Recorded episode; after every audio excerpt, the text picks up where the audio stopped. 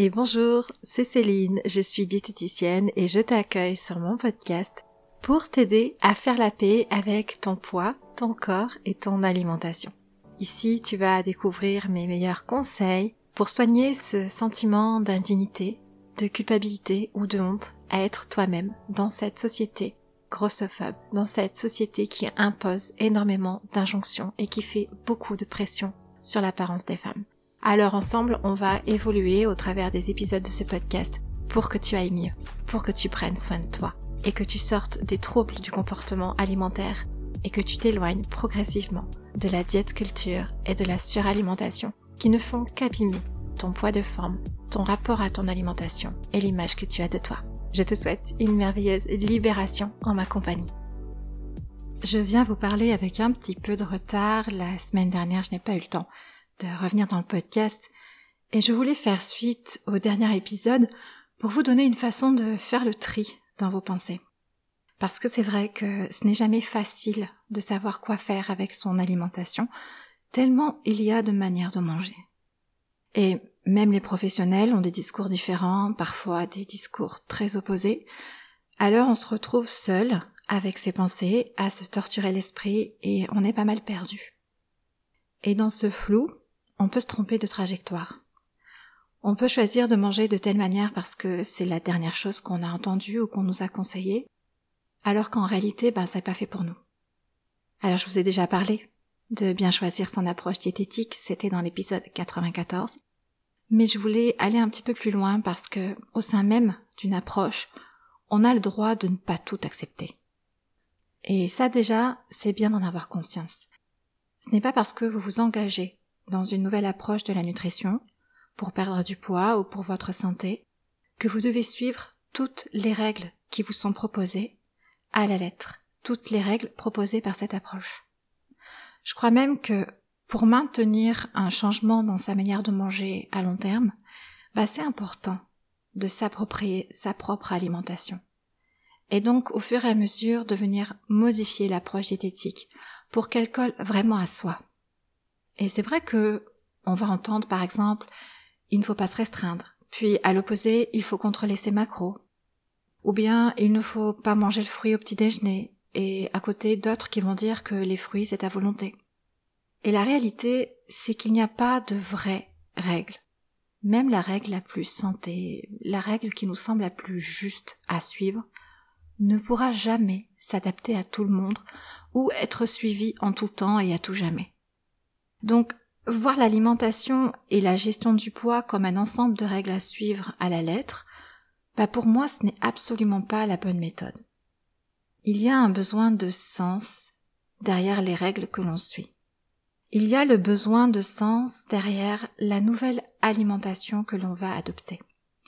Et ce sens est propre à chaque personne. Et si perdre du poids peut sembler être ce qui fait sens, je ne crois pas que tout doit reposer là-dessus. Et vous l'avez peut-être remarqué, j'ai beaucoup évolué dans ma pensée, dans mon approche de la nutrition au fur et à mesure de ces années, au fur et à mesure du podcast, je vous le partage. C'est parce que je suis toujours dans une position de curiosité et d'ouverture, de formation dans mon métier. Et ce qui me vaut de beaucoup me remettre en question et donc de faire évoluer mon approche de la diététique. Et là encore, bah, les choses bougent. Et je me suis rendu compte que je suis passée d'une approche rigide à une autre approche, elle aussi, un peu trop rigide. Et j'avais commencé la diététique il y a quelques années avec une approche très mathématique, centrée sur la perte de poids, et j'ai rapidement vu le mal et les limites de cette approche, donc je me suis mise à basculer dans une approche opposée, centrée sur le bien-être, et faire la paix avec son alimentation. Et maintenant, j'ai l'impression qu'il y a deux grands courants, finalement. Celui de la maigrissologie, je vous en ai déjà parlé, et celui de prendre soin de soi. C'est mon regard que je vous partage et il ne m'appartient qu'à moi, c'est mon regard de terrain, de professionnel, je vous le partage et puis vous en ferez ce que vous voulez. Mais dans la maigrissologie, nous sommes dans une intention de maigrir avec une attention porter sur l'évolution du poids. Si vous avez fait des régimes pour maigrir, vous aviez l'intention de maigrir et tout le temps du régime, votre attention, votre conscience était portée sur l'évolution du poids. Et avec cette approche, on connaît les problèmes. Hein. La, perte d'estime de soi, le dérèglement du métabolisme, le poids qui fait yo-yo, euh, puis les problèmes de comportement alimentaire, d'alimentation troublée. Et en fait, dans cette approche, il manque un espace pour reconnaître les limites et la physiologie du poids, son véritable fonctionnement pour chaque personne. Il manque aussi un espace pour reconnaître l'humain et son fonctionnement derrière le poids. Et du coup, bah, ça crée une approche restrictive, culpabilisante, avec peu ou pas de changement à long terme. Mais je me questionne, est-ce que pour autant nous devons diaboliser la perte de poids? Je me pose vraiment la question ces derniers temps parce que dans l'autre approche que j'ai moi-même suivie en quittant ben, l'univers de la perte de poids, on fait passer la perte de poids au second plan. Et en fait, ce qui importe, c'est de prendre soin de soi. On apprend à prendre soin de soi avant tout au travers de son alimentation, et ce soin peut ou pas déboucher sur une perte de poids. Donc ici, je mets l'intention dans le fait de prendre soin de moi et je mets mon attention sur mon bien-être. Et ce que j'aime dans cette approche, c'est que bah, ça permet de soigner les causes du surpoids, les causes du poids yo-yo, les causes du manque d'estime de soi, des troubles du comportement alimentaire. On va vraiment aller à la racine des problèmes. On va vraiment aller dans un changement profond et durable. Alors que dans l'approche perte de poids, on agit par le contrôle de l'alimentation, sans s'occuper des problèmes à la base, ce qui fait que les problèmes persistent, voire même s'aggravent. Et dans l'approche pour prendre soin de soi, on va à la base des problèmes, ce qui fait qu'on devient vraiment l'acteur de son bien-être, mais sans promesse de perte de poids. Et dans cette approche du prendre soin, de plus en plus, je me dis qu'il manque cet espace pour accueillir le désir de maigrir de la personne, et aussi cet espace pour la possibilité à agir sur son poids. Parce que c'est vrai qu'on ne peut pas promettre une perte de poids parce qu'il y a des personnes, et plus qu'on nous pense, qui ont développé une résistance à toute perte de poids. Et c'est pourquoi on propose de la chirurgie de l'obésité dans ces cas-là. Et c'est vrai aussi qu'on ne peut pas savoir à l'avance combien de grammes ou de kilos la personne va perdre. On ne peut pas faire de promesses dans la perte de poids. Ça, c'est marketing, c'est mensonger. Je ne reviendrai jamais là-dessus. Mais peut-on choisir une démarche pour prendre soin de soi et qui ne mette pas la perte de poids au second plan? Je pense à une démarche pour comprendre son poids, son évolution, comprendre le fonctionnement de son poids, ses limites et ses possibilités. Et en même temps, dans cette démarche, se comprendre soi notre évolution, notre fonctionnement, nos limites et nos possibilités. Peut-on mettre sur un même plan l'humain et cette question du poids sans accorder plus ou moins d'importance à l'un et à l'autre? Parce qu'aujourd'hui, et je parle en tant que professionnel, hein, si on se trouve à ma place et qu'on dit bah, j'accompagne les gens dans la perte de poids, on va nous classer comme amaigrissologue. Et donc c'est une mauvaise étiquette. Et si on dit bah, j'aide les gens à se sentir bien et à faire la paix avec leur alimentation, sans que l'objectif soit maigrir à tout prix, on va nous dire ah bah oui, c'est ça, tu fais la promotion du surpoids et de l'obésité. Et là aussi, c'est une mauvaise étiquette. Ben moi, je suis un petit peu mieux tout ça, c'est-à-dire que je veux que les gens se sentent bien, je veux que les gens mangent naturellement, instinctivement, se libèrent de leur alimentation troublée, mais je veux aussi que si ils ont la possibilité de perdre du poids, je veux qu'il le fasse bien. Je veux pas qu'il se retrouve perdu, à pas savoir comment maigrir et à aller dans les mauvaises approches et à suivre les mauvaises règles. Je veux pas qu'il se fasse encore plus de mal parce que bah, dans l'approche perte de poids totale, bah, du coup ils vont encore plus souffrir et abîmer la physiologie de leur poids, mais dans l'approche de prendre soin de soi, ils ne vont pas trouver l'espace et l'écoute d'accueillir leur désir de maigrir, et ils ne vont pas trouver ce besoin de s'occuper de gérer leur poids. Est-ce qu'on peut pas faire les deux en même temps? Est-ce qu'on peut pas venir trouver un équilibre dans ces deux approches à la fois? Et la démarche de se comprendre, tout en ne faisant pas du poids ou de la perte de poids un non-dit, bah, je commence à me dire que c'est quand même une belle approche.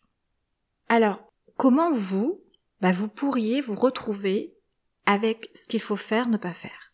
Parce que la société, les conseils nutritionnels, les professionnels, bah, tout est toujours en constante évolution. Et vous-même, vous êtes toujours en constante évolution. Et aucune règle rigide ne peut venir se coller à vous comme une étiquette et puis vous allez à jamais. Souvent, on doit décoller certaines choses, en coller des nouvelles, jusqu'à temps de décoller à nouveau. Eh bien, il s'agit de vous demander si ce que vous pensez fonctionne pour vous. C'est ça qui fait suite au podcast de la semaine dernière. Au lieu de vous demander est-ce que c'est vrai que je dois arrêter les féculents le soir? Est-ce que c'est vrai que je suis obligée de prendre le petit déjeuner, repas le plus important de la journée? Est-ce que c'est vrai que manger un repas léger le soir fait maigrir? Au lieu de vous demander si c'est vrai, demandez-vous est-ce que ça fonctionne pour m'aider à me rapprocher de ce que je désire pour moi. Et là, le piège, sinon ça serait trop facile, il y a un piège, c'est que si vous avez toujours fonctionné dans l'approche uniquement centrée sur le poids, eh bien, on a cette habitude de réfléchir à court terme, on a cette habitude de réfléchir et de prendre ses décisions au travers du résultat sur la balance. Donc on pourrait facilement se dire, bah oui, ça fonctionne. Si j'arrête les féculents, je vais maigrir, j'ai déjà essayé, ça avait marché. Oui, ça fonctionne. Toutes les fois où j'ai mangé euh, beaucoup plus léger le soir, eh ben, euh, j'ai facilement perdu du poids. Alors non, non, non. Parce que vous voulez très certainement maigrir, mais vous voulez aussi conserver votre perte de poids. Et vous savez que pour conserver votre perte de poids, vous devez conserver vos changements, vous devez conserver vos habitudes, votre nouvelle manière de manger. Donc, ça fonctionne si ça me permet de mieux gérer mon poids définitivement. Alors, est-ce que ça fonctionne pour moi de ne plus manger de féculents le soir? Peut-être que oui, ça fonctionne parce que bah ça ne sera jamais difficile pour moi de préférer manger des féculents le midi. Et puis d'ailleurs ça me permet un meilleur bien-être le soir. Et je prends plaisir à manger sans féculents le soir. Donc là on peut se dire que effectivement ça fonctionne, j'ai plaisir dans mon alimentation, ce n'est pas difficile pour moi de faire ce changement, je me vois toujours avec ce changement dans six mois, dans deux ans, dans cinq ans. Ou alors, bah non, ça fonctionne pas parce que sans féculents, je me rends bien compte qu'il me manque du plaisir dans mon alimentation. Puis après le soir, j'ai faim, vers 22 heures, et puis je me retrouve à grignoter. Et puis, j'y arrive pas à gérer cette règle sur le long terme. Je l'ai essayé, j'ai tenu quelques semaines. Donc, dans le fond, on s'en fout, en fait, que ça soit vrai ou pas dans le monde de la perte de poids, d'arrêter les féculents le soir. L'important, c'est, est-ce que c'est une règle qui fonctionne pour vous à long terme à la fois pour la gestion de votre poids, mais aussi pour votre bien-être. Et avec cette méthode-là, vous allez vous éloigner des règles qui ne vous correspondent pas et qui vous font plus de mal que de bien. Et vous pouvez faire cet exercice avec votre expérience passée. Combien de règles avez-vous suivies qui pouvaient vous sembler justes, qui pouvaient vous sembler vraies pour maigrir, mais qui n'ont pas été fonctionnelles pour vous? Essayez de faire la liste pour vous rendre compte. Et aussi bien ces règles, elles iront très bien à votre voisine, mais pas à vous. Vous savez, votre manière de manger a certainement besoin de retrouver du sens avec ce qui compte et ce qui fonctionne pour vous. Une règle diététique s'applique et fonctionne quand elle a du sens. Et c'est à vous de faire le tri. Alors ne vous demandez plus si c'est vrai ou faux, mais si ça fonctionne pour la gestion de votre poids et votre bien-être à long terme. Et si vous avez l'impression que rien ne fonctionne pour vous, si vous vous sentez perdu, alors on peut se voir en consultation. Je vous souhaite un merveilleux lundi, une très bonne semaine et à très bientôt.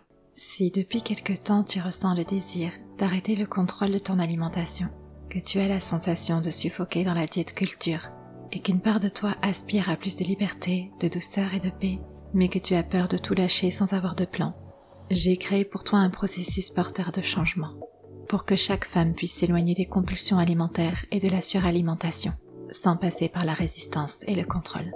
Un processus en 7 clés qui t'offrira les fondations d'une alimentation consciente et régulée pour te remettre au centre de ta vie et commencer à t'aimer davantage. Tu n'as qu'à t'inscrire grâce au lien dans la description de l'épisode pour recevoir ton plan et goûter à un futur sans régime. On va avancer ensemble dans la douceur, l'accueil et la reconnaissance de qui tu es. Je te souhaite une divine libération.